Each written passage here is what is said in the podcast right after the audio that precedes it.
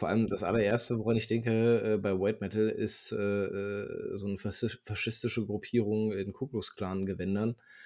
Ähm, okay, man ist nicht weit davon entfernt, aber Entschuldigung. Tolle Überleitung, richtig gute Überleitung. Ja, wo wir bei, äh, weiß angezogenen Kuckucksklan-Mitglieder, äh, Menschen wären. Wir sind ja heute bei einer sehr ähnlichen Person gelandet.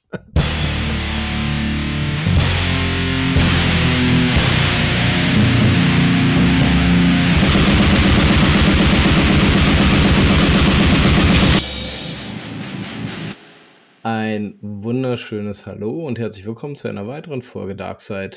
Wir sind heute mal wieder am Start, auch wieder als das alte Trio Infernale. Sprich, ich habe wieder den Phil mit dabei. Hallo Phil. Hallöchen, Hallöchen. Und ich habe auch wieder den Mo mit dabei. Hallo Mo. Servus. Ja, ähm, bevor wir heute zum Hauptthema kommen, wir probieren heute mal was Neues aus. Mal gucken, wie es läuft. Äh, mal gucken, ob wir das etablieren sollten. Dazu später mehr. Ähm, der Mo war ganz umtriebig gewesen. Mo ist gerade unser äh, Festival. Mal wieder, genau, unser Festival-Abklapperer, äh, unser, unser größter Musikkonsument innerhalb der Runde. Äh, Mo war in der vergangenen Woche auf dem Swamp Festival und konnte dort ein paar Eindrücke sammeln und will dazu auch nochmal zwei, drei Worte sagen. Wie war es, Mo? Jo, genau. Ähm, war ich gewesen, war sehr gut gewesen. Ähm, ich wollte es kurz erwähnen, weil ich, wenn ich jetzt das richtig verstanden habe, also um die Zukunft, also Swamp Festival findet statt seit, keine Ahnung, glaube sieben Jahren oder so. Ähm, Zukunft, äh, in Zukunft am Ostkreuz. Sehr, sehr coole Location mit Kneipe, Kino, Ausstellungsraum, bla bla bla. Und ich meine, dass es jetzt vielleicht tatsächlich zum letzten Mal dort stattgefunden hat, weil Zukunft soll ja, also das Gelände gehört irgendjemandem, der da so einen Bürokomplex hinbauen will, in Zeiten von äh, globalem Homeoffice. Keine Ahnung warum, aber ist einfach so und deswegen muss es Zukunft weichen. Ja, war sehr, sehr geil mal wieder. Also für mich ist das ein Pflichttermin. Ich habe sogar extra ein Klassentreffen abgesagt, 15-jähriges, weil Swamp geht vor. Und es hat sich auch mal wieder echt gelohnt. Ist einfach so schön, es steigt, man kann so leicht und seicht einsteigen. Donnerstagabend, das erstmal ganz wenig Programm, waren glaube ich sechs Bands, die gespielt haben ähm, insgesamt und hat recht spät angefangen, glaube ich erst um halb neun oder sowas. Und dann entsprechend früh natürlich auch wieder aufgehört. Dann hat man noch ein Bierchen getrunken, ist wieder nach Hause gegangen, nächsten Tag arbeiten und dann ging es eigentlich erst richtig los beim Festival. Aber es war schon am Donnerstag fettes Programm geboten. Donnerstag habe ich nämlich Ursa gesehen, endlich mal wieder. Die hatte ich euch ja auch schon im Doom Metal 5 Millionen Mal angepriesen ähm, in unserer Doom Metal Folge. Und ich kenne die auch ursprünglich vom Swamp.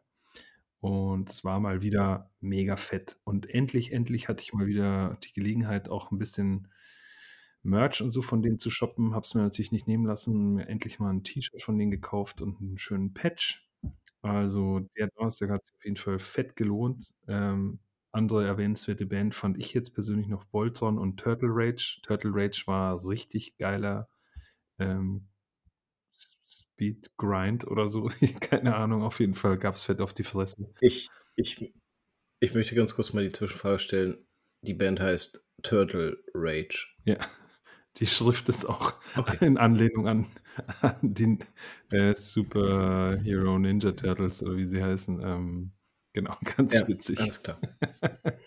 also Name ist schon Programm. Habe ich bei dem Namen aber auch erwartet. Alles andere wäre eine Enttäuschung gewesen. Es äh, kann man sich echt reinziehen. Also, also ich meine, obwohl, ehrlich gesagt, braucht man sich nicht unbedingt reinziehen. Auf YouTube und so gibt es, glaube ich, Videos oder was auf Instagram. Die haben sie, glaube ich, einen Account.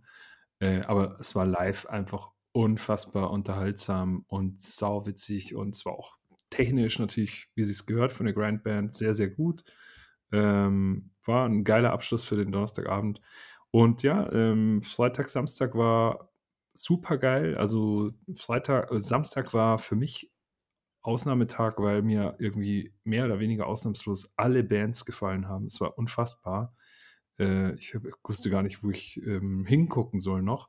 Und die sind ja so im halben Stundentakt eigentlich auf der einen und der anderen Bühne gewesen. Freitag waren dann sogar noch zwei Bands draußen im Garten, aber da bin ich gar nicht draußen gewesen. Ähm, und ja, dann wollte ich noch hervorheben, Mart, die habe ich gesehen am Freitag. Ähm, das ist eine Berliner Band, die sind, glaube ich, ursprünglich aus Bernau. Äh, die machen Death Metal, so technischen Death Metal mit so, also sind sehr äh, thematisch sehr Ägypten-lastig, sage ich jetzt mal. Und ich hatte mich sehr oft Voll innovativ und so. Bitte? Voll innovativ und so. also mir fällt nur eine einzige andere Band ein. ähm, hey, war ein super cooles Konzert. Die sind auch, also die haben richtig, richtig was drauf. Äh, mir ist an der einen oder anderen Stelle ein bisschen ungeschliffen vorgekommen, aber im Laufe des Konzerts hat sich auch herausgestellt, weil es der Sänger mal gemeint hatte, erstens seit langer, langer Zeit mal wieder einen Live-Auftritt gehabt äh, und zweitens die komplette Band im Prinzip neu besetzt. Und dafür haben die einen runtergezockt. Das war saugeil. Also es war, war ein richtig geiles Konzert. Und sie arbeiten an einem neuen Album, das irgendwie thematisch äh, ein Kumpel von mir hatte Gelegenheit, mit dem ein bisschen zu quatschen, ähm, jetzt so eher Richtung Sumera gehen soll. Also dann vielleicht doch mal ein bisschen was Innovatives, Danny. Melakesh. ja, wollte ich gerade sagen. Und äh, weiß nicht, so eine, ich glaube, so eine Band, die Tara als rausgebracht hat, hat er auch schon mal. Ach, halte dich gemacht.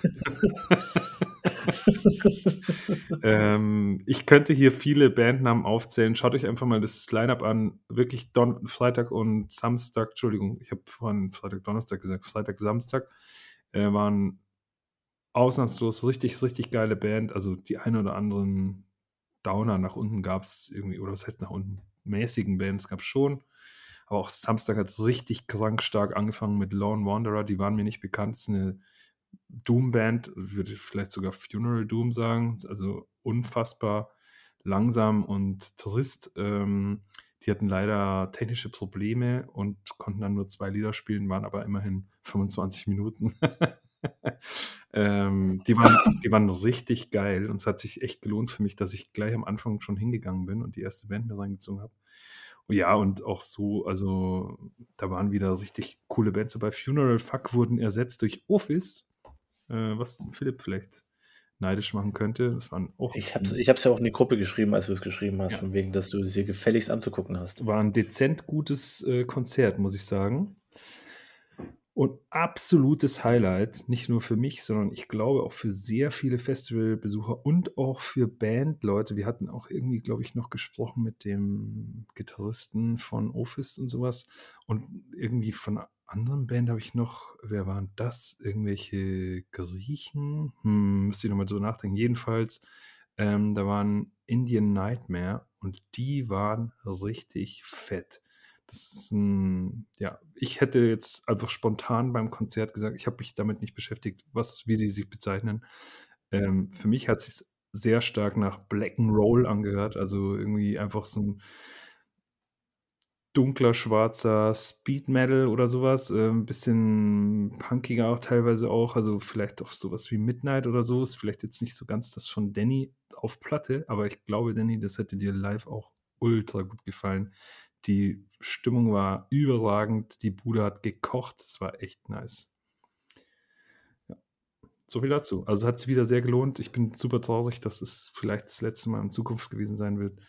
Ähm, aber Swamp ähm, wird niemals sterben, hoffe ich. ja, alle Jahre wieder äh, hoffen wir, dass es Zukunft nicht, äh, weiß nicht, dass es Zukunft doch eine Zukunft hat. Haha. Der Sumpf wird niemals sterben. Naja. Gespannt.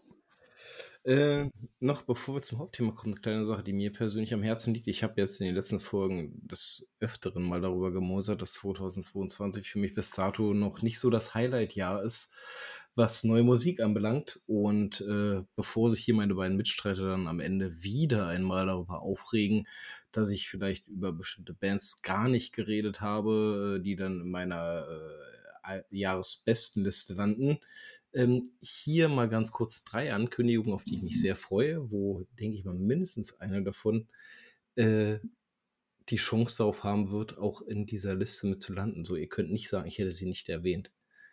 Numero Uno ist sogar schon erschienen. Äh, bin bis noch nicht dazu gekommen, mal reinzuhören. die neue Heteroerzzen Phosphorus Volume 1 ist am 16. September erschienen. Ähm, eigentlich vom Grund auf eine chilenische Black Metal Band. Ähm, und die haben so einen unfassbar mystischen Sound. Ähm, das letzte Album hat es mir auch unheimlich stark angetan von denen. Ich bin sehr, sehr gespannt darauf. Sollte jeder auf jeden Fall mal auschecken. Ich freue mich auf jeden Fall ganz, ganz doll drauf. Ähm, das nächste wäre Woods of Desolation, äh, die Australier. Wir hatten ja auch schon mal in der Folge über die gesprochen gehabt. Ich weiß gar nicht mehr, welcher das war. Ist ja auch Banane. Äh, bringen am 9.12.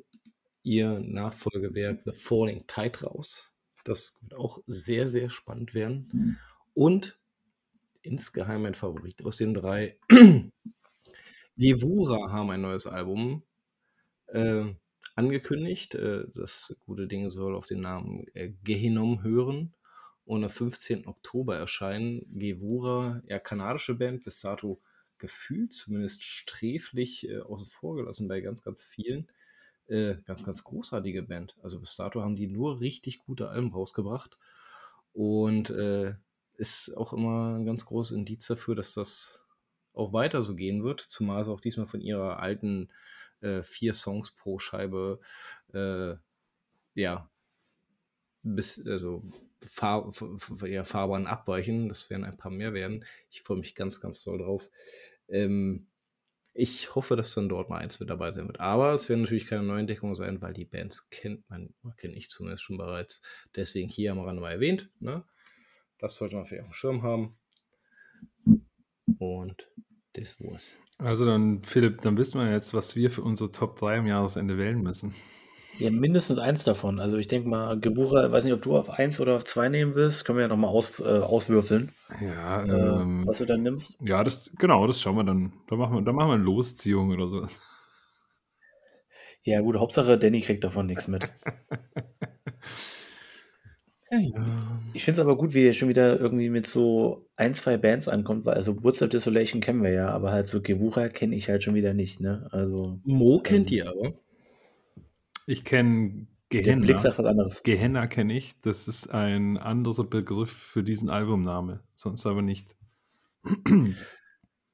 Du hast, du hast äh, sogar mal eine Rezension davon geliked, du Nasenbär. Oh. Ja, er liked doch alles blind. Das weißt du doch. Moment mal, Moment mal. Das muss ich also nochmal nachlesen dann. Naja. Ich glaube, zum Halleluja war das. Aber nee, ist okay. Was ist ähm, okay. hat es eigentlich auf sich, dass die da so alttestamentarisches Zeugs irgendwie benutzen? Ist einfach. Er findet das selber raus. So ein Spleen, ja. Okay, gut, mach ich. Mhm. okay, mach ich. Hausaufgabe erteilt.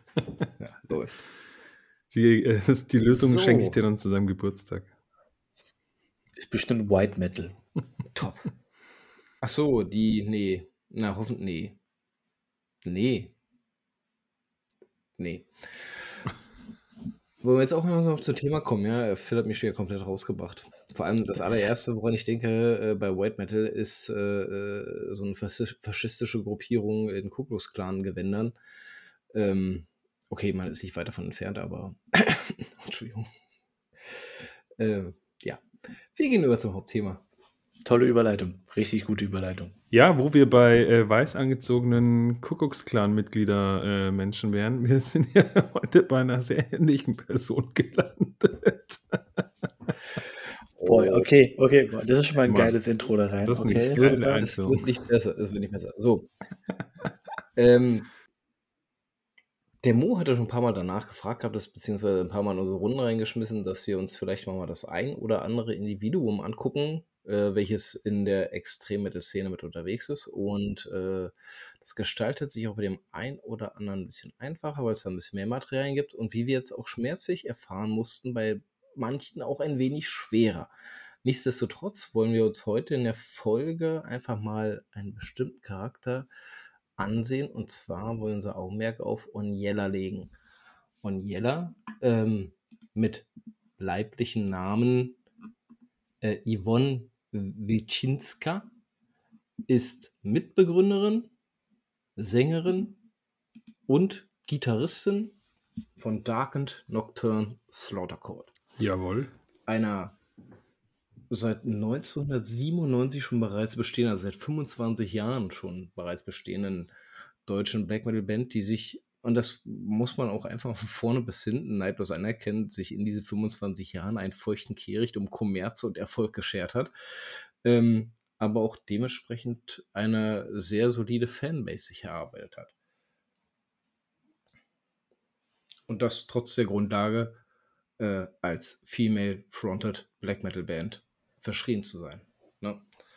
Aber ist das schon verschrien sein? Ist das schon die erste These hier, die wir, äh, die wir hier angehen müssen? Oder wo sind wir da? Ähm, tatsächlich können wir mal darüber reden, ob das irgendwo bei dem mit ins Gewicht fällt. Ähm, man merkt in dem einen oder anderen Interview, dass man sich mit denen mal durchliest, äh, dass das zumindest ein Thema ist, die, dass sie nicht bloß ein einziges Mal äh, zu hören bekommen haben im Laufe der Zeit, aber auch ein Thema, worauf sie einen Rattenschiss geben.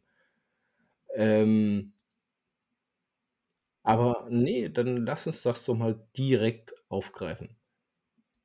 Eine Band, die sich anstellt, erzkonservativen Black Metal zu zocken, also Black Metal alter Schule, ähm, häufiger, also die häufigste Einflussquelle, die eigentlich genannt wurde, äh, äh, war das, war Pure Holocaust von, von, von Immortal. Mhm. Ähm, aber dann mit einer Frau am Mikro. Kann das funktionieren? Fragezeichen.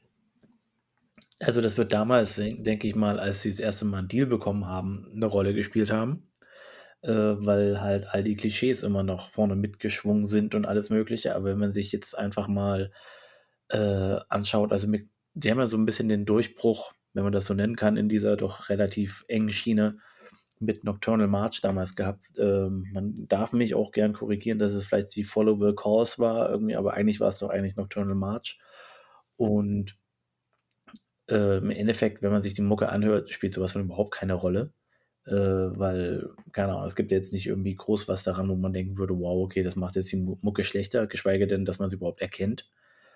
Und auf andere Art und Weise muss man aber sagen, dass es halt direkt von Anfang an überall in jedem einzelnen Medium als allererstes benannt wurde. Immer und immer wieder female fronted.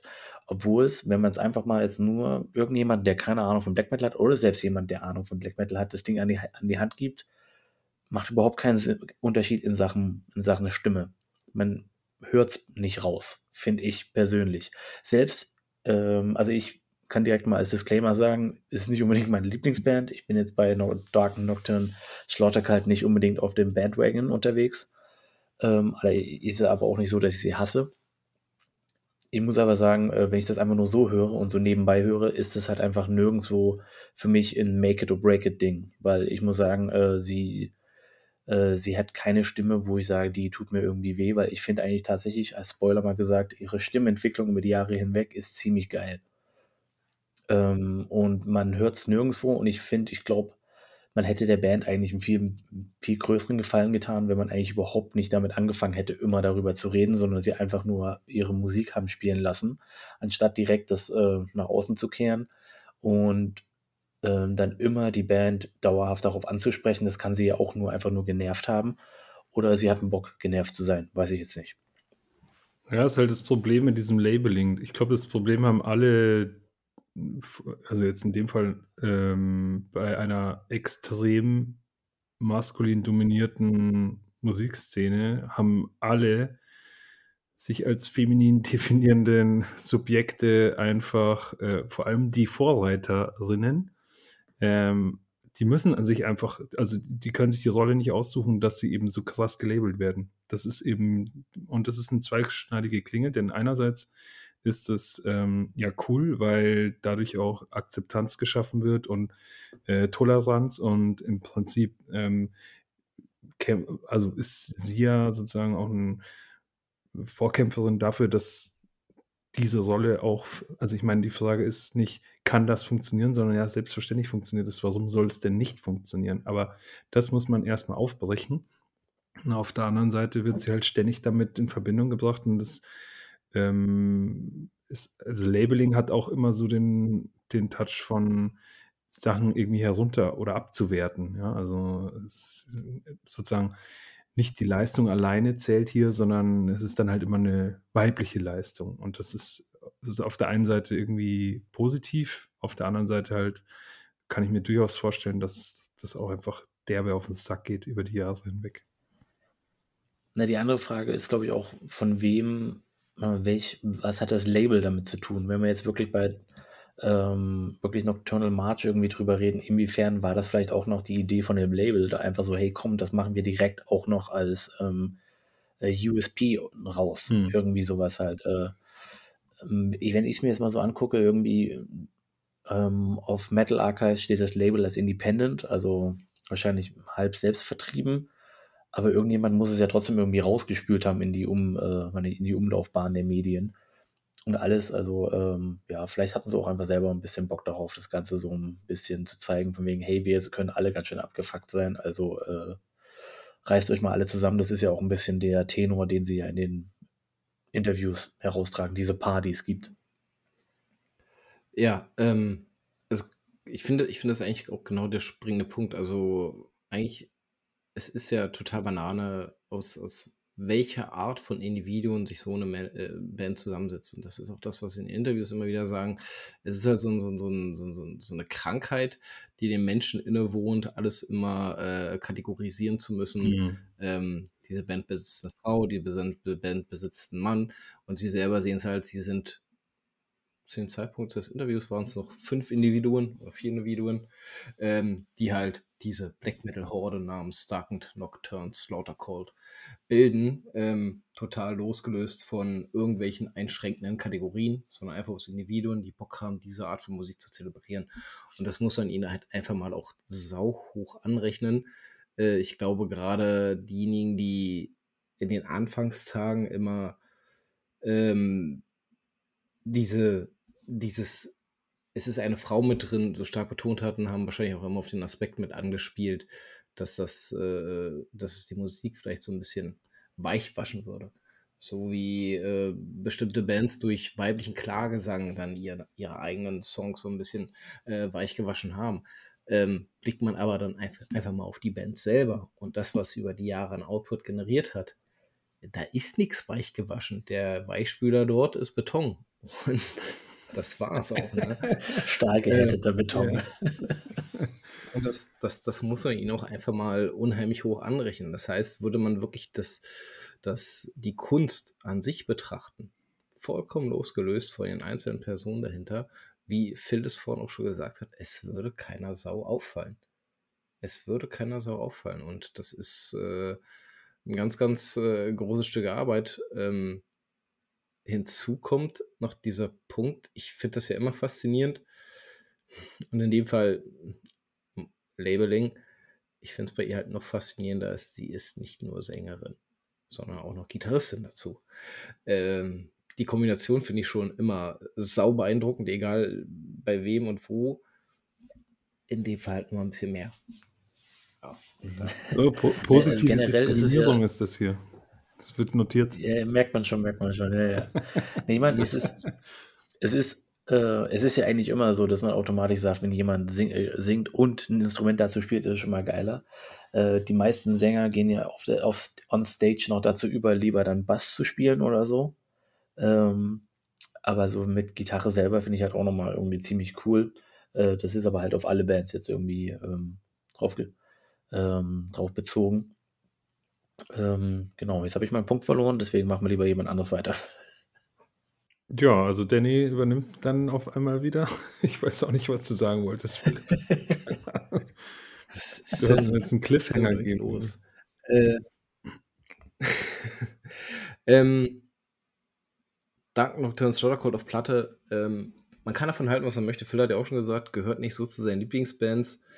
Äh, ich persönlich muss sagen, mir gefallen sie auf Platte besser, als sie es live tun. Hey, ohne Scheiß. Ja. Mir nämlich auch. Das fand ich jetzt krass. Ich habe gedacht, super. ja, ich habe gedacht, das wäre jetzt mein Unique Selling Point hier im Podcast. Ähm, aber Äh, super, Mo, wir sollten uns treffen und 'ne Runde rumknutschen. Hey, ja, auf Hey. jeden Fall. Schon wieder? Schon wieder? Aber bitte, ich habe dich unterbrochen. Ne. Aber du kannst du kannst gerne dann darauf aufsatteln. Ähm Auf wen? Okay, Oh, es wird immer Schluss. schlimmer. Es wird immer schlimmer.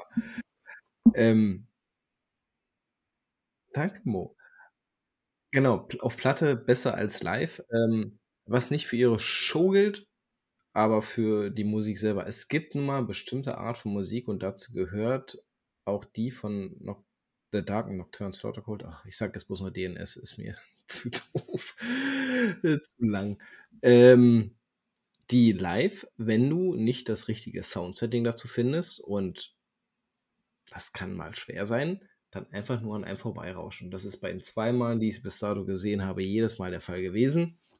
M mi scusi, aber so ist es eben, ähm, aber auch auf Platte, ähm, sind's jetzt auch nicht gehören sie auch nicht zu meinen Highlights dazu.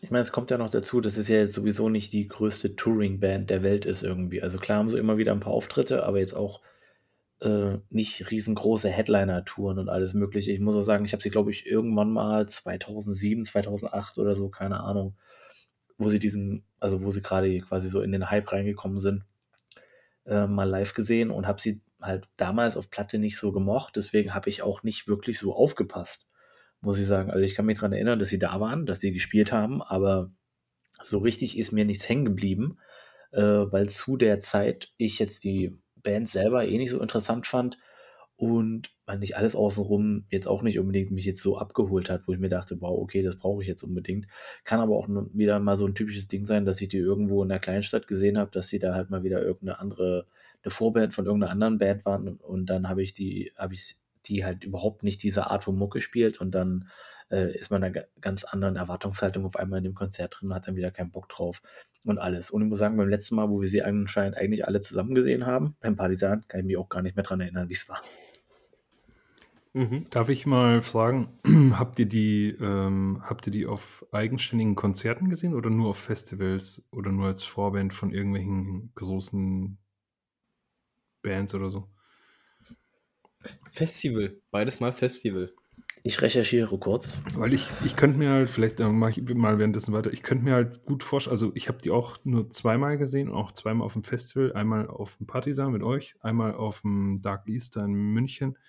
Und beim Dark Easter kann ich mich noch sehr gut dran erinnern, dass mir einfach ähm, also, das Konzert war meines Erachtens sehr gut. Das war hatten wir ja vorhin schon eruiert zur Mardon, äh, meines Erachtens. Also, zumindest ist das Release im selben Jahr gewesen. Ähm, war auch top präsent alles und so, aber ey, die Stimmung hat einfach irgendwie nicht dazu gepasst. Also, weder das Setting von dieser Backstage-Halle da, noch auch die Leute im Publikum.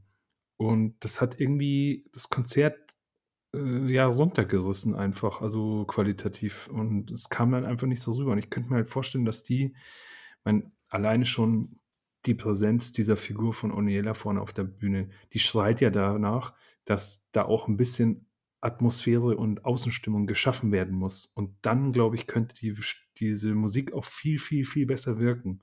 Könnte mir vorstellen, dass die Band da vielleicht an sich selber scheitert, an ihren eigenen Ansprüchen, dass sie vielleicht, ist nur 'ne Vermutung oder 'ne Unterstellung, dass sie vielleicht gerne möchten, dass ihre Musik für sich selbst spricht.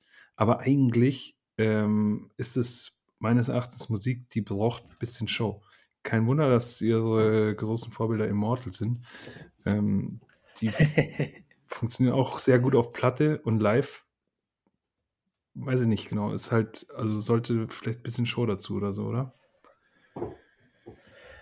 Äh, ich habe übrigens das Konzert gefunden damals. Ähm, es war 2007 in Bischofswerda.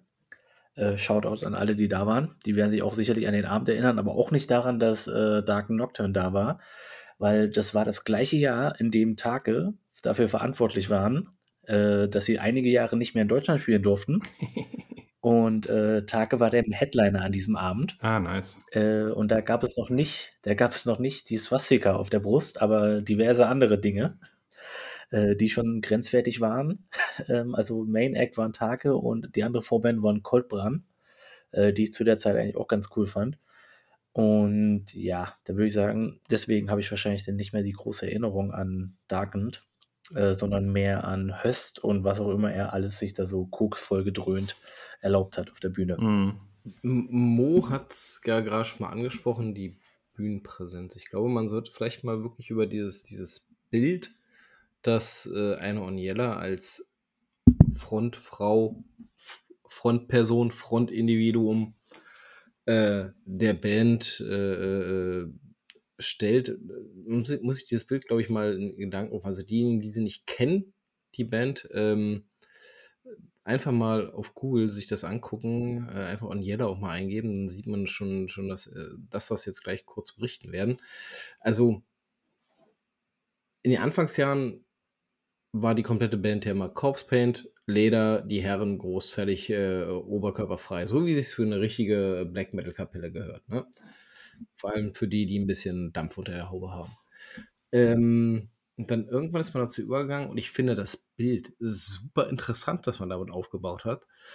Ähm, dass Oniella weiterhin in Corpse Paint in einer Art, nennen wir es zerfetzten Brautkleid, also ganz in weiß, ähm, auf dieser Bühne steht, ähm, ein großes, kaum übersehbares, umgedrehtes Kreuz um den Hals trägt die Bühnenshow um sie herum, das Licht um sie herum meistens, ja, wie so eine Art Unheiligenschein wirkt und sie im Laufe des Konzertes sich mit Blut besudelt, also den roten Kontrast auf dieses weiße Kleid setzt.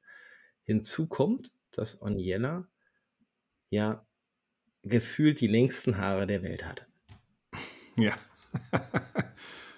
äh, also, das ist ja, das ist ja wirklich Wahnsinn. Und dieses Bild, was damit auf der, auf der Bühne. Achso, und, und äh, die Kontaktlinsen, nicht zu vergessen.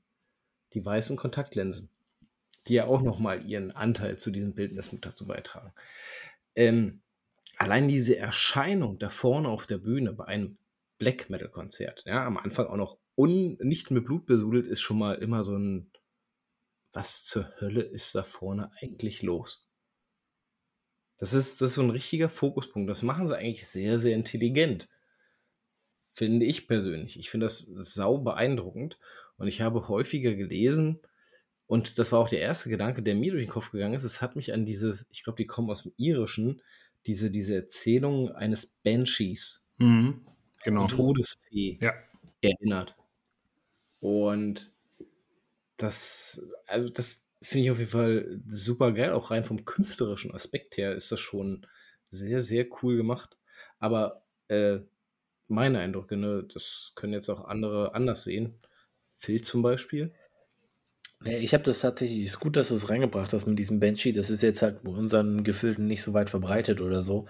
Ähm, aber deckt sich so ein bisschen mit dem, was ich da rein immer so sehe. Es ist halt eher so eine Art, so eine, so eine Geistgestalt irgendwie schon halt was Unheiliges irgendwie und dann halt dieser Farbkontrast mit dem Blut irgendwie, weiß ja auch oft so die Farbe der Unschuld und halt Blut, dann, ich meine, es ist ja in vielen, keine Ahnung, in der Kunst, in Filmen, was weiß ich, ja auch immer dieses Ding, dass es halt so dieses, äh, diesen Kontrast gibt, wie du es ja auch gerade gesagt hast, von weiß und rot. Und rot ist so ein bisschen dieses Verletzliche der, äh, der, wenn nicht der Unschuld oder halt auch so der Verlust der Unschuld irgendwie oder dass die, die Verunreinigung und das eigentlich im Endeffekt so eine Interpretation ist, von wegen, dass halt äh, alles auf dieser Welt schlecht wird oder ist oder irgendwie dem Grunde nach irgendwie was Schlechtes hat.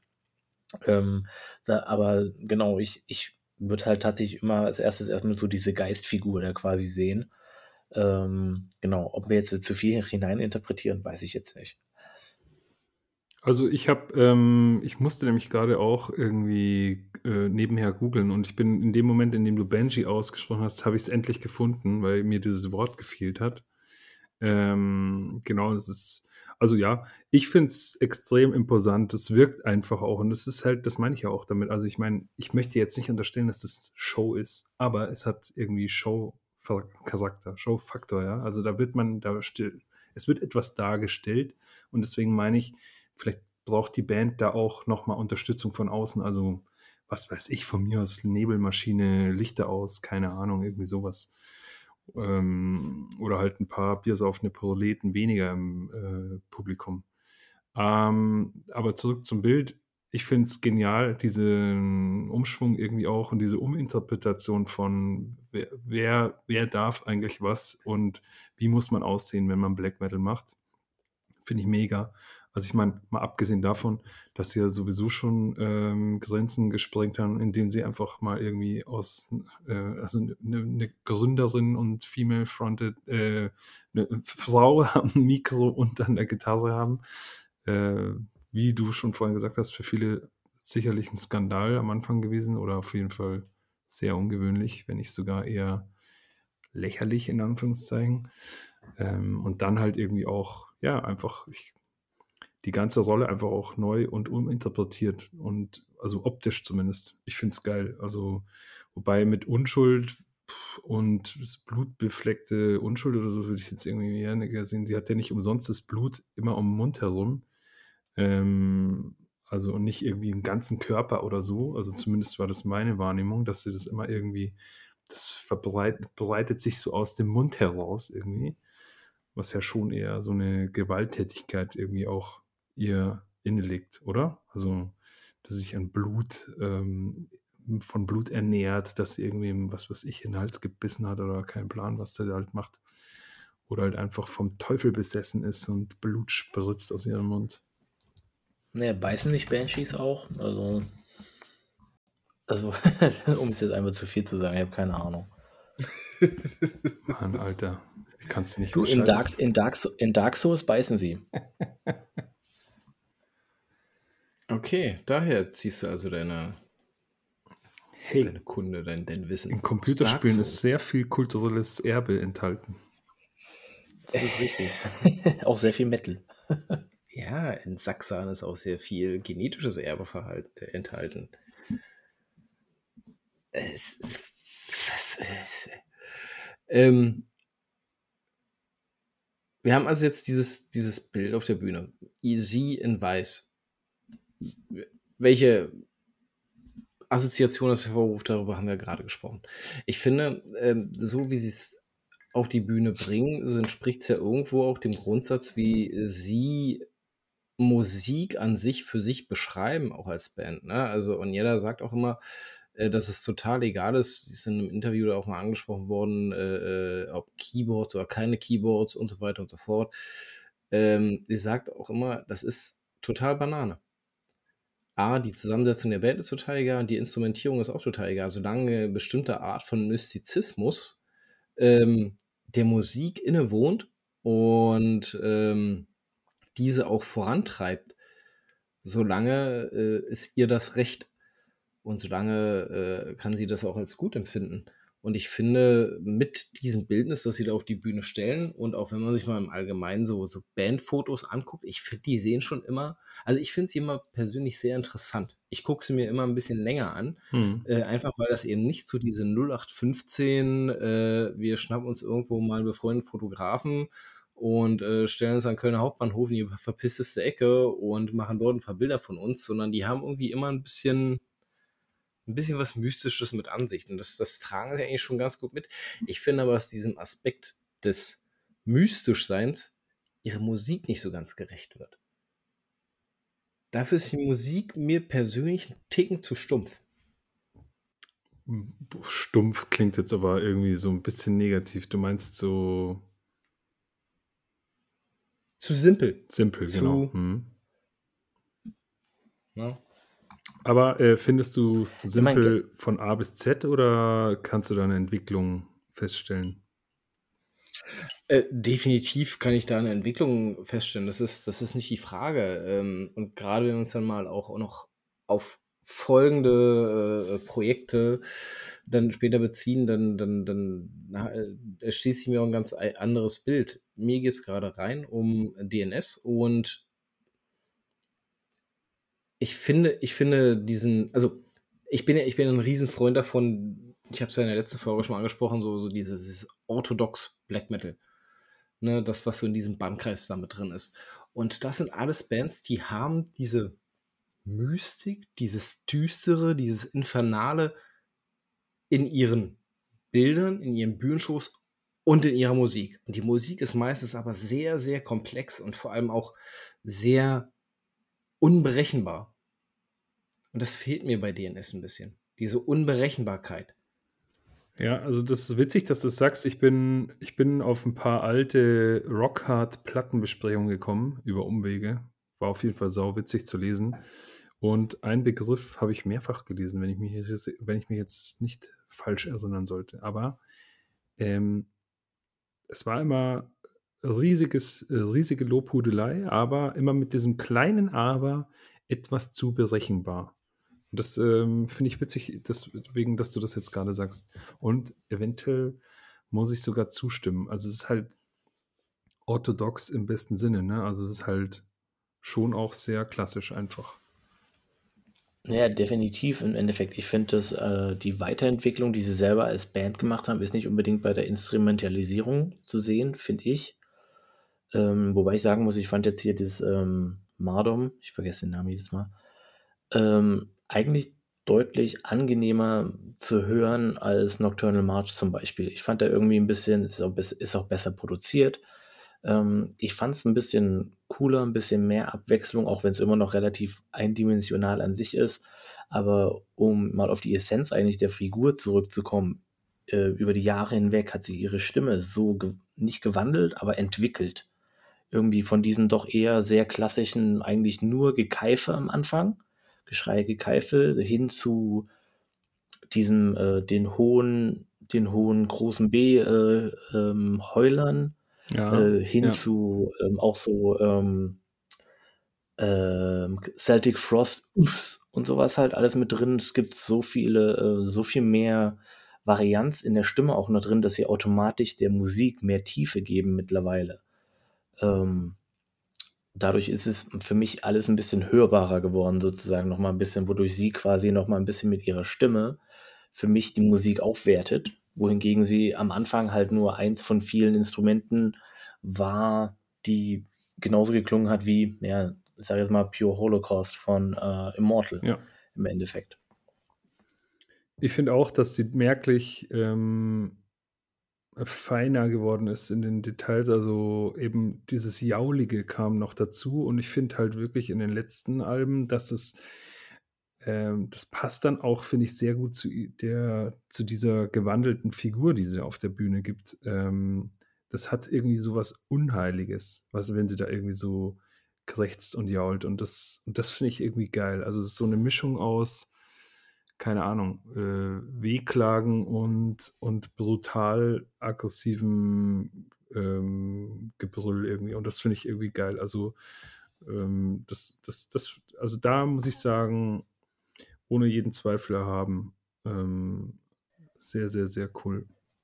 Ja, ich bin ja großer Fan von diesem wehleidigen Gejaule, so à la Nyctalagia und großes B und alles.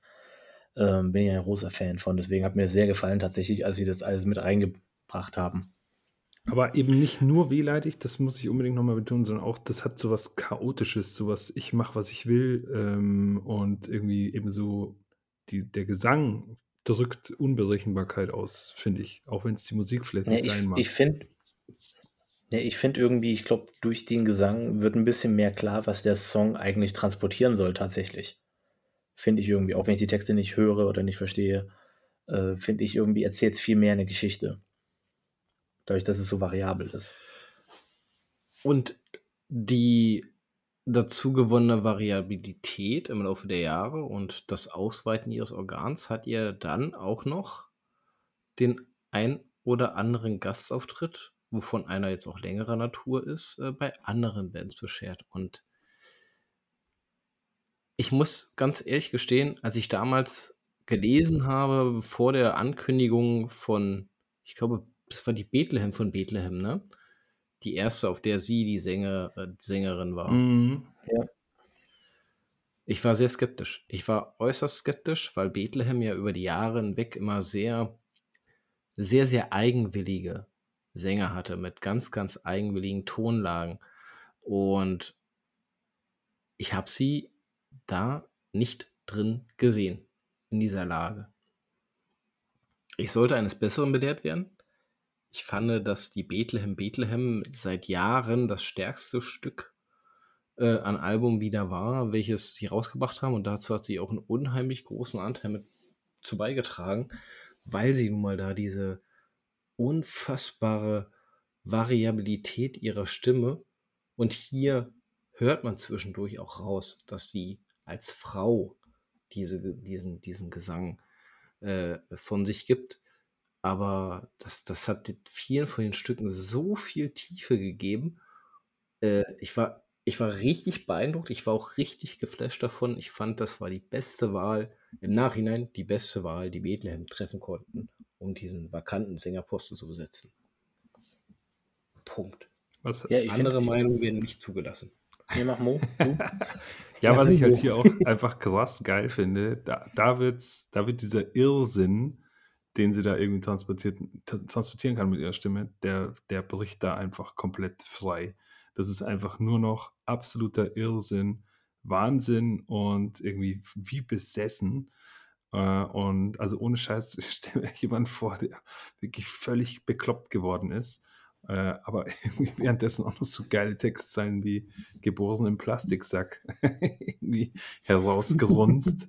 ähm, mega krass. Boah, es ist einfach so eine Mischung aus, ich weiß auch nicht, ich weiß nicht, also das finde ich wirklich mega krass. Muss aber auch sagen, ich finde schon, dass Bethlehem da auch nochmal einen ganz anderen Drive bekommen hat mit ihr am Gesang. Also das ist jetzt schon, also schon viel ekliger geworden und nicht mehr so und auch und ein bisschen mehr so straightforward und nicht mehr so komplett verkopft, komplex, verschwurbelt irgendwie. Ähm, aber es gefällt mir sehr, sehr gut. Also bin da auch absolut d'accord. Ja, ich muss auch sagen, dass ich halt irgendwie ähm, halt einfach auch vorher nicht gesehen habe, okay, wie soll das zusammenpassen? Irgendwie die Stimme und das, was eigentlich hier Bethlehem macht, passt nicht. Aber das liegt auch daran, dass man halt vorher nicht damit konfrontiert wurde, ob es passen könnte. Und dann hört man das und es ist genau das, was Mo sagt. Es ist so dieses wirklich abgefuckte. Irgendwie auf einmal ist es wirklich einfach nur noch abgefuckt. Du hast diese weirden Texte, dieses weirde, einfach nur Bethlehem-Dasein irgendwie und dann noch diese noch wirklich dazu, wirklich so surreale Stimme irgendwie, finde ich einfach, äh, ist eine grandiose Kombi, die sich da gefunden hat. Äh, kann man eigentlich nur hoffen, dass sie weiter irgendwie zusammenbleiben und es so machen wie die letzten Jahre, weil ich finde, das passt einfach wie Arsch auf Eimer. Das ist so, äh, weiß ich nicht, vor allen Dingen, weil da auch wieder die Variabilität so viel reinspielt und halt noch mehr quasi beiträgt, noch mehr herausgekitzelt wird, weil man dann wirklich in jeden einzelnen Songstruktur das einfach mitbekommt. Geborene Plastiksack als perfektes Beispiel einfach wieder so in diesem so relativ ruhigen Part auf einmal so eklig äh, rausgehauen wird irgendwie, ist echt geil. Ähm, der Mo hat in Vorbereitung auf diese Folge äh, eine Frage in den Raum geworfen, die eigentlich mal ganz interessant ist, ähm, die wir vielleicht auch mal hier wirklich besprechen sollten. Wenn man mal einen Blick auf äh, DNS wirft, die ja sich sehr satanisch und auch sehr auf das äh, ist, glaube ich, sogar falsch. Ich glaube, das, das würden sie uns selbst in die Ohren hauen. Ähm, antichristlich, antireligiös, antimenschlich äh, ähm, ist, ähm, wie passt äh, jemand aus so einer Band in das Konzept von einer Band wie Bethlehem? Das war die grundsätzliche Frage, oder? Ja, genau. Also was, was, was bedeutet es eigentlich? Also da kommt noch ein Aspekt hinzu. Und zwar, wenn ich das richtig verstanden habe, ich habe ja auch das eine oder andere Mal mitbekommen von Oniella bzw. Darkend und wie die angeblich so ticken und so. Also ich meine, viel Originalquellen gibt es jetzt, glaube ich, nicht. Also ich weiß nicht, korrigiert mich, wenn ich falsch liege. Jedenfalls, ähm, was ich schon äh, gelernt habe, ist, dass die, die Geschichte mit dem Antichristlichsein, also sage ich jetzt mal, diese, diese Grundeinstellung, diese Haltung, das nehmen die schon sehr ernst. Das ist keine Show oder so, sondern das ist eine Lebenseinstellung bei denen. Auch was du vorhin schon gesagt hast, dieses äh, auch ein bisschen diese Neigung zum Mystischen und irgendwie so, ja, keine Ahnung, so eine Art von Grund, so einer, so einer pessimistischen Philosophie. Und die sind auch sehr picky in dem, was sie machen. Ja? Also ähm, die geben eben einen Fick auf allen möglichen Scheiß äh, und genauso machen sie eben auch nur das, auf was sie Bock haben. Und da frage ich mich dann eben, ja, einerseits, was bedeutet das eigentlich aus Sicht von Bethlehem, wenn sie jemanden so wie Oniella zu sich holen und sich denken, ja, die passt perfekt zu uns.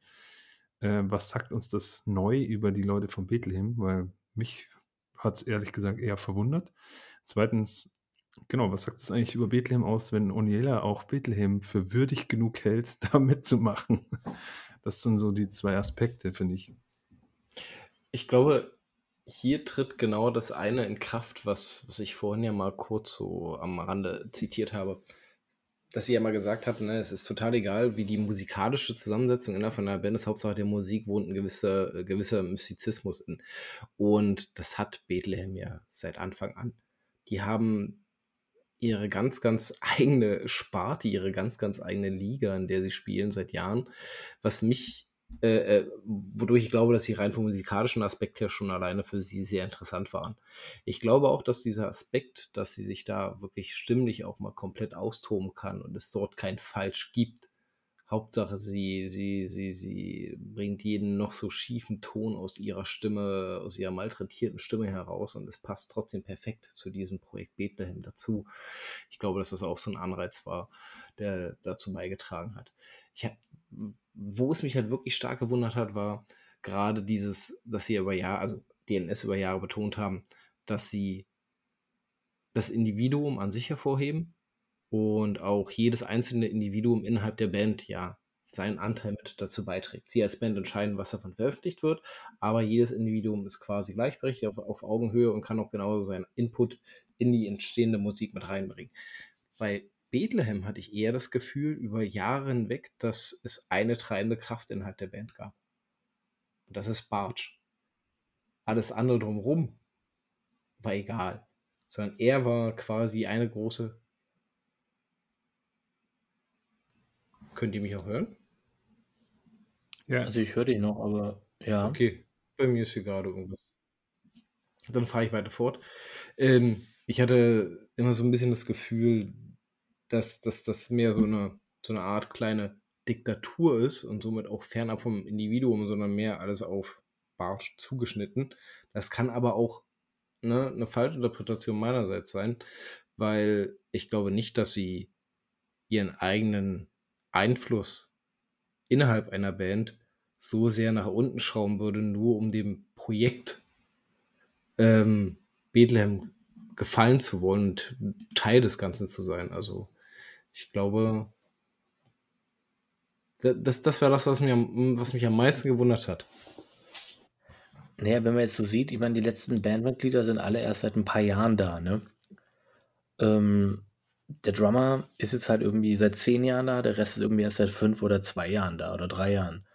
Ähm, klar ist der Bartsch definitiv die treibende Kraft und so, aber ich glaube, ähm, man versucht da trotzdem immer noch so ein gewisses Gerüst sich zu schaffen, äh, immer wieder. Und was mir irgendwie so aufgefallen ist, äh, gerade wenn man sich mal durch die äh, ganzen, wenn ich einfach nur mal die Herkünfte der Bands durchguckt, irgendwie so hier, äh, Bethlehem und Darkend sind beide aus Nordrhein-Westfalen. Also die Nachbarschaft wird der, und vielleicht auch so eine gewisse Freundschaft oder dass man sich öfter vielleicht mal über den Weg läuft, wird da vielleicht auch ein bisschen eine Rolle gespielt haben. Ja, es ist witzig. Also ich, ich habe mich auch öfter mal gefragt, gut, das ist jetzt nur äh, rudimentär damit ähm, in Verbindung, aber ich habe mich öfter mal gefragt, wie eigentlich dieses, wie sozusagen die Bewerbung bei Bethlehem stattgefunden hat.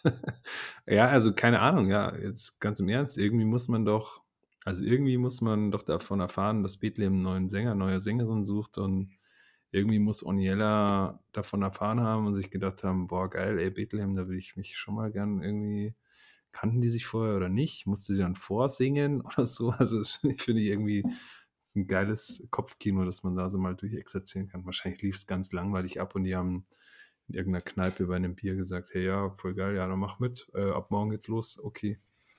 Ich glaube, ich glaube, ich glaube, dass sie halt wirklich sich schon kannten vorher. Also. Hm. Und ich glaube, Barsch und Ambrose gesagt haben, ey, kannst du dir nicht vorstellen? Und dann würdest du nicht zweimal drüber nachgedacht haben. Ja.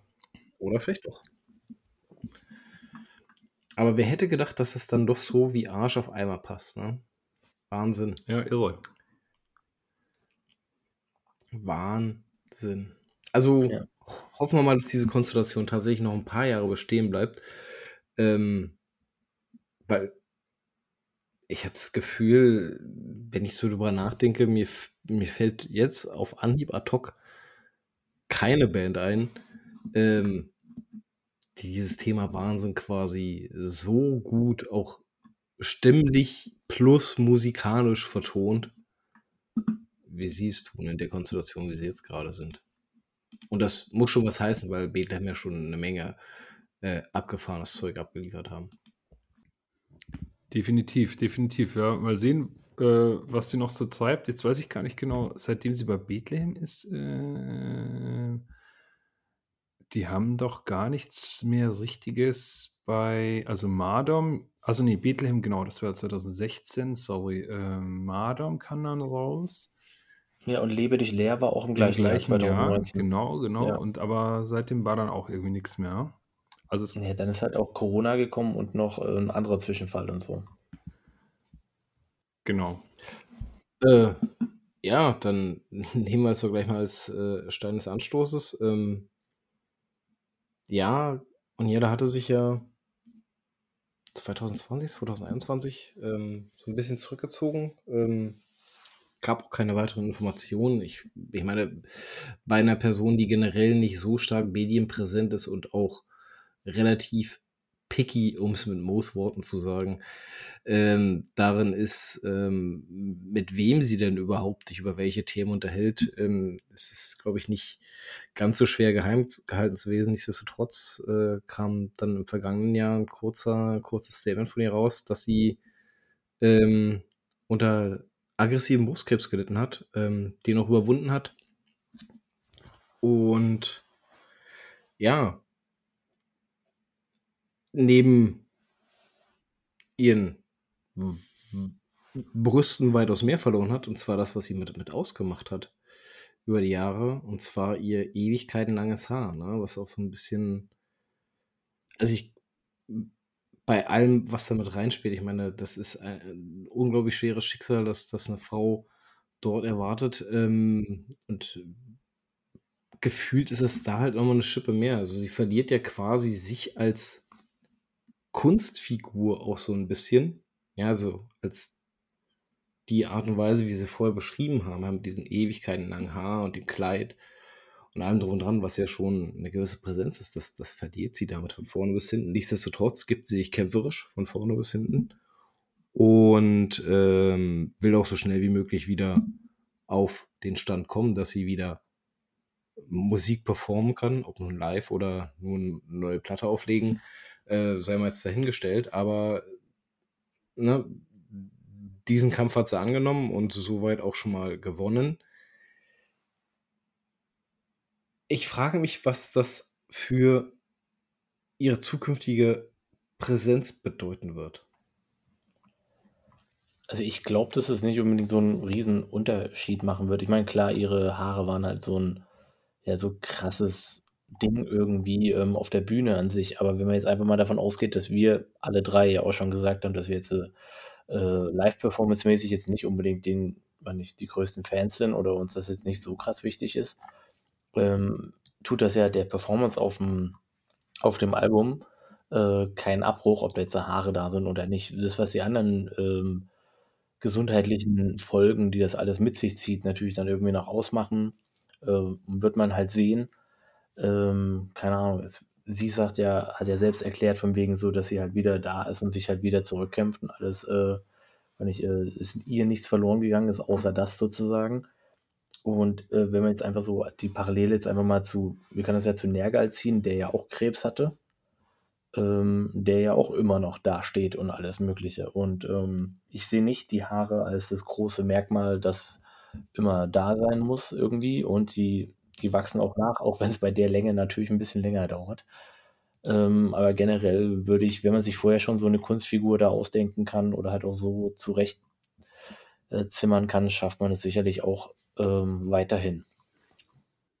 Genau, oder vielleicht wird es auch einfach eine Neugeburt. Bei diesem Statement ist ja auch so ein Foto dabei. Ähm, da hält sie ja ihr Haar auch in in die Kamera und hinten dran sieht man sie mit, ja, irgend so abgefahrenen, äh, Oldschool-Trauerschleier von so alten Omis und in schwarz gekleidet. Vielleicht ist es ja auch einfach jetzt, äh, Stein des Anstoßes, um eine neue Ära einzuläuten. Who knows? Ich bin auf jeden Fall gespannt, was kommt. Und ich hoffe natürlich auch, ähm, sehr, dass sowohl von Darkend als auch von Bethlehem ganz bald schon wieder ganz viel kommen wird. Ja, dem kann ich mich nur anschließen. Also, ähm, natürlich A, dass wirklich der Krebs, äh, zu 100% besiegt ist und sie da auch jetzt keine Rückschläge mehr erleiden wird. Und natürlich auch, dass sie schafft, die Kraft wieder aufzubauen. Ähm, ich meine, es war ein Lebenswerk, ne? Das muss man dazu betrachten, dass jetzt quasi erstmal über die letzten anderthalb, zwei Jahre eingerissen wurde, auch fernab vom Haar.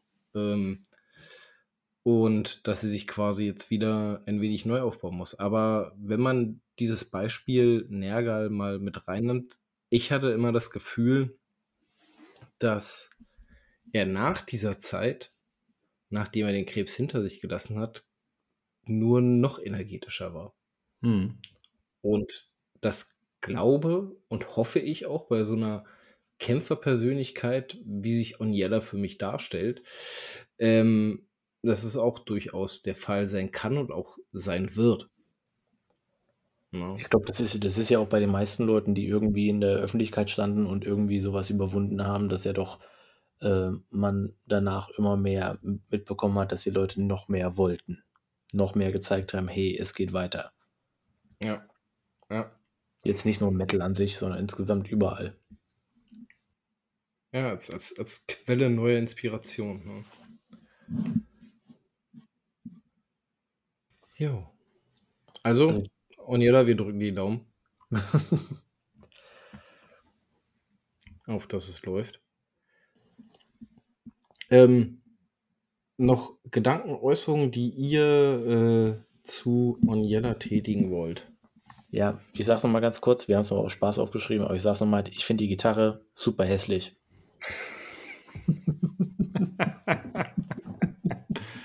Danke. Sieht aus, sieht aus wie so eine Fledermaus oder so. Ich habe keine Ahnung. Ich mag es nicht. Äh, ist auch egal. Aber sie ist weiß, ne? Äh, die ja, ja, ja, ja. Genau, also passend zum Outfit eigentlich. Aber jetzt, keine Ahnung, wenn sie jetzt mit dem neuen Foto, was jetzt wieder ein Schwarz hat, brauchst du vielleicht eine neue Gitarre. Mm. Damn, ja. Ja, genau. Und was haben wir uns noch äh, vorher irgendwie ausgedacht? Ah ja, genau. Wir haben uns, wir wünschen uns, dass sie in Zukunft auch wieder den ein oder anderen, die eine oder andere Weise auf Polnisch wiedergibt ja, schön. Klingt immer so süß. Äh, ich meine nicht süß, sondern halt so lieblich. Ähm, ansonsten das für ist, mich. Das ist das Ziel von Darkend auf jeden Fall. Liebliche, lieblich, süße süß. Klänge. Ansonsten wollte ich noch sagen, ähm, die Gastauftritte äh, bei, jetzt habe ich auch schon wieder vergessen, Damn. Enfront und Purgatory. Genau, habe ich mir auch angehört und ja, zu dem Thema kann ich nur sagen, ja, genauso egal, wie es ist, äh, in welcher Band wer spielt und Hauptsache es kommt drauf, also es kommt drauf an, was dabei rauskommt sozusagen. So egal fand ich halt im Prinzip jetzt ehrlich gesagt auch die Gastauftritte. Ähm, ja, da merkt man halt doch, dass irgendwie auch ein Sänger äh, oder wer auch immer, da sind immer alles nur kleine Einzelteile einer Band und was halt entsteht, ja, ist halt einfach ein Bandwerk und nicht immer irgendwie nur ein Werk von einem Mastermind oder so.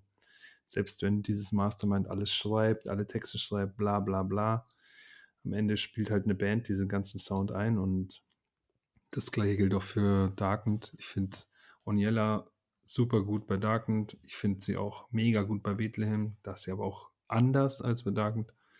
Ja, und die zwei Auf jeden Fall. Die kann man sich sparen, meiner Meinung nach. Also ist jetzt nichts Besonderes. Das liegt auch an den eigentlichen Bands an sich. Ja. Enthroned, naja, und Purgatory. Hey, hey, naja. Hey, hey, hey. Enthroned hat ein paar Momente, aber sonst, ja. naja. Ich besitze, ich besitze noch einen Drumstick sowie ein Plektrum von Enthroned. Gut, aber das jetzt aus Fantum oder einfach nur, weil sie dir in die Hände gefallen sind? Äh, einfach bloß, weil wir so doof angequatscht haben an der Bar und es war 'n mega lustiger Abend. Also Letzteres, okay. Ich meine, Carnage in the Worlds Beyond ist eigentlich ganz cool, aber sonst muss man sagen, es ist halt auch, wenn ich Highspeed-Geknüppel und weiß ich nicht, ist jetzt ohne großen Anspruch.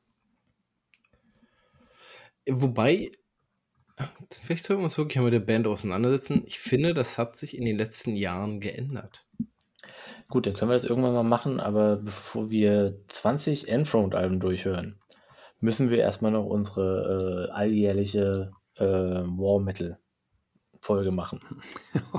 Oh, oh yeah, da habe ich jetzt mittlerweile ehrlich gesagt schon wieder Bock drauf. Vielleicht können wir die machen, nachdem wir Archgoat in, ähm, in Berlin gesehen haben.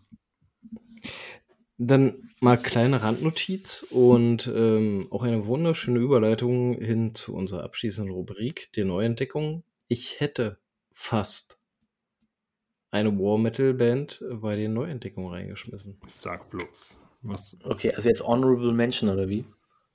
Nein, ich, vielleicht hebe ich sie mir noch auf. Boah, jetzt, jetzt, weißt du, ja, ja, für die Folge dann, weißt du, wir hören uns irgendwelche jeden Müll an und du hast dann irgend so eine Band, die gut ist in der Hinterhand. Du, vielleicht erwähne ich es auch schon beim nächsten Mal. Äh, Ich hatte nicht das Gefühl, dass es dieses Mal gepasst hätte. Okay, weil wir heute mit so viel Melodie hier äh, gearbeitet haben. Genau. Genau. Kann ich verstehen. Muss immer alles so negativ sehen, Phil.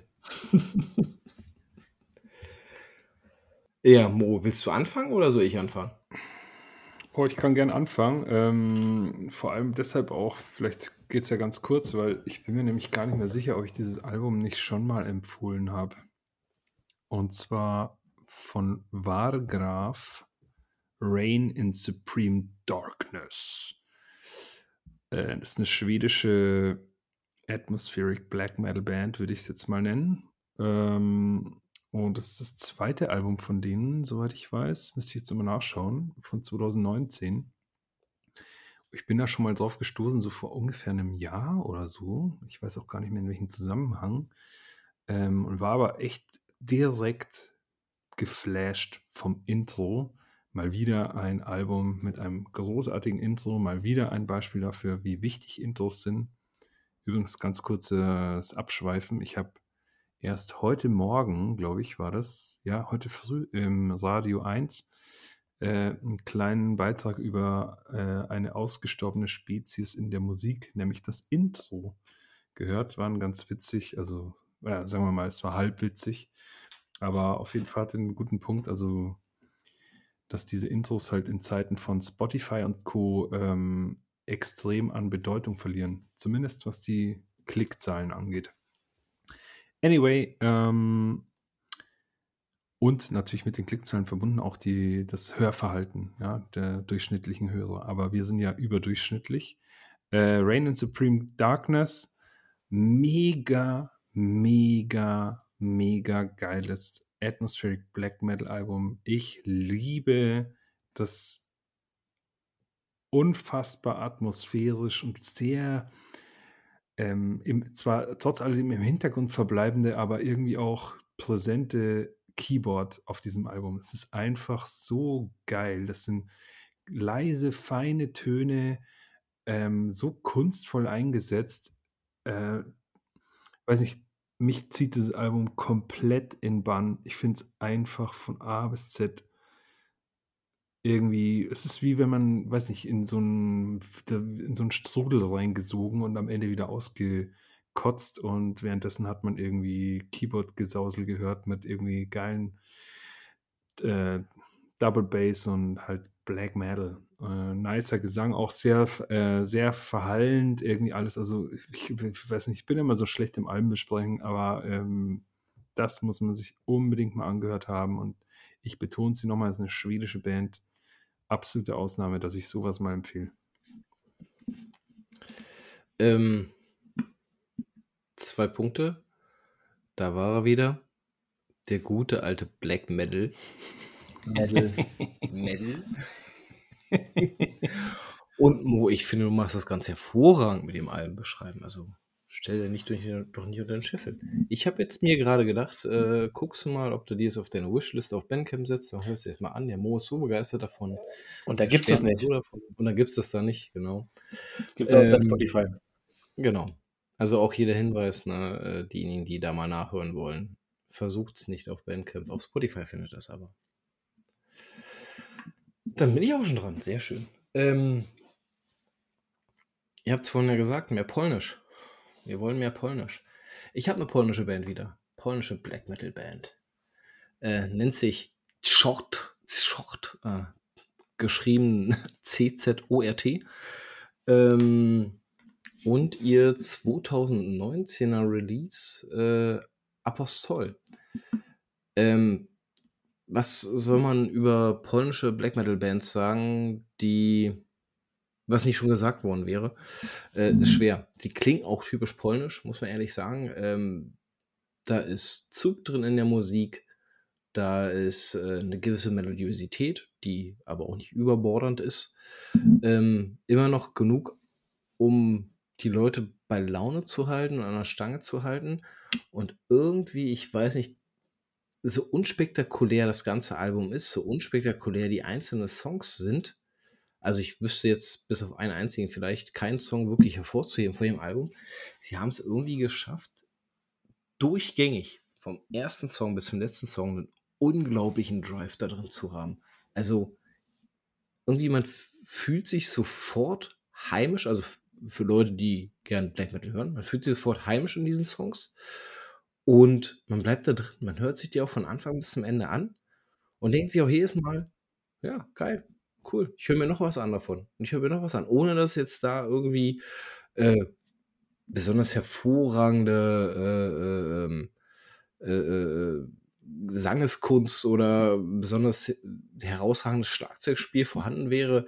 Nee, es ist alles gefühlt, alles auf einem gediegenem Niveau, aber die Harmonie, die dort besteht und wie sie es vehement über das komplette Album hinweg schaffen umzusetzen, ähm, ja, also für mich ein easy listening Black Metal Album, aber der angenehmen Art, ja, ohne zu nerven oder sowas. Deswegen äh, Hut ab davor.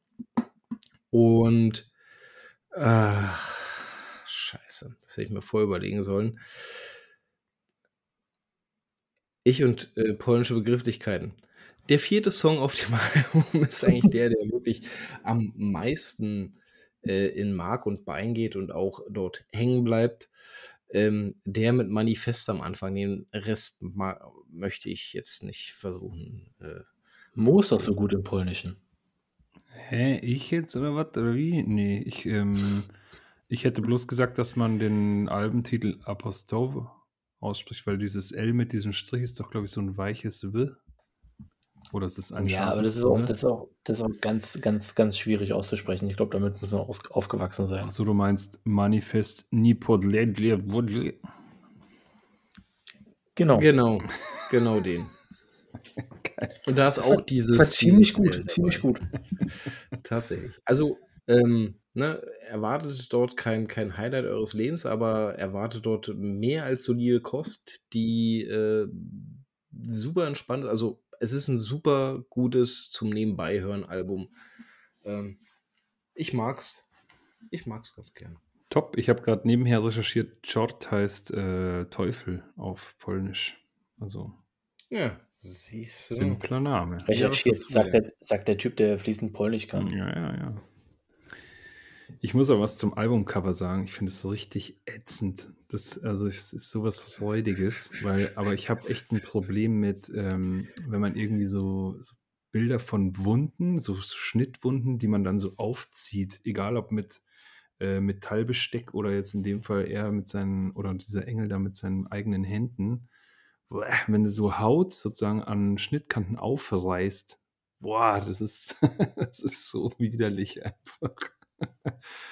Ugh, eklig. Also ich höre es mir auf jeden Fall an. Gut, wir haben, wir haben, wir haben Moos Schwachstelle gefunden. Ja. Sein Kryptonit. wir werden jetzt in den folgenden Folgen äh, jedes Mal vor der Kamera sitzen und uns ein Stück Haut auseinanderziehen. Gut, du fängst an. Alles klar. Auch schon wieder bewusstlos.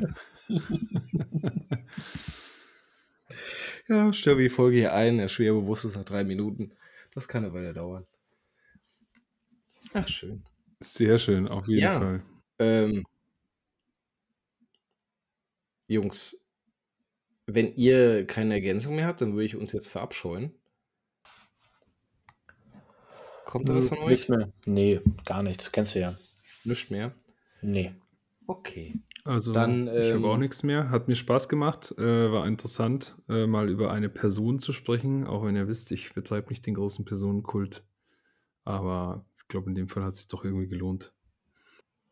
Sage ich Ja, übrigens als, als Frauenhasser. Wie, ich bin ja bekannt als Frauenhasser. Insofern für mich Gut, dass wir das nochmal reingebracht haben. besonders schwierige Gut, dass wir Folge für mich. Weißt du, Mo, jeder, der bei der Folge eingestiegen wäre und dir zugehört hätte, hätte sich gedacht, ach, der ist aber diplomatisch, äh, der ist so ein bisschen ne, Gleichberechtigung und alles drum und dran. Und jetzt am Ende holt sie wieder den Knubbel aus dem Sack, sodass die Leute sich natürlich fragen, wieso ist der denn Frauenhasser? Ja, gut. Jetzt müsst ihr euch mit den ganzen alten Folgen auseinandersetzen, aber Das ist einfach Ähm. smart, smart Marketing hier. der Frauenhass brodelt in Mo im ganz tiefsten Inneren. So, mit diesem Bild möchte ich mich verabscheuen. Ich wünsche euch noch einen schönen Abend. Bis zum nächsten Mal. Bis zum nächsten Mal. Ciao. Tschüss.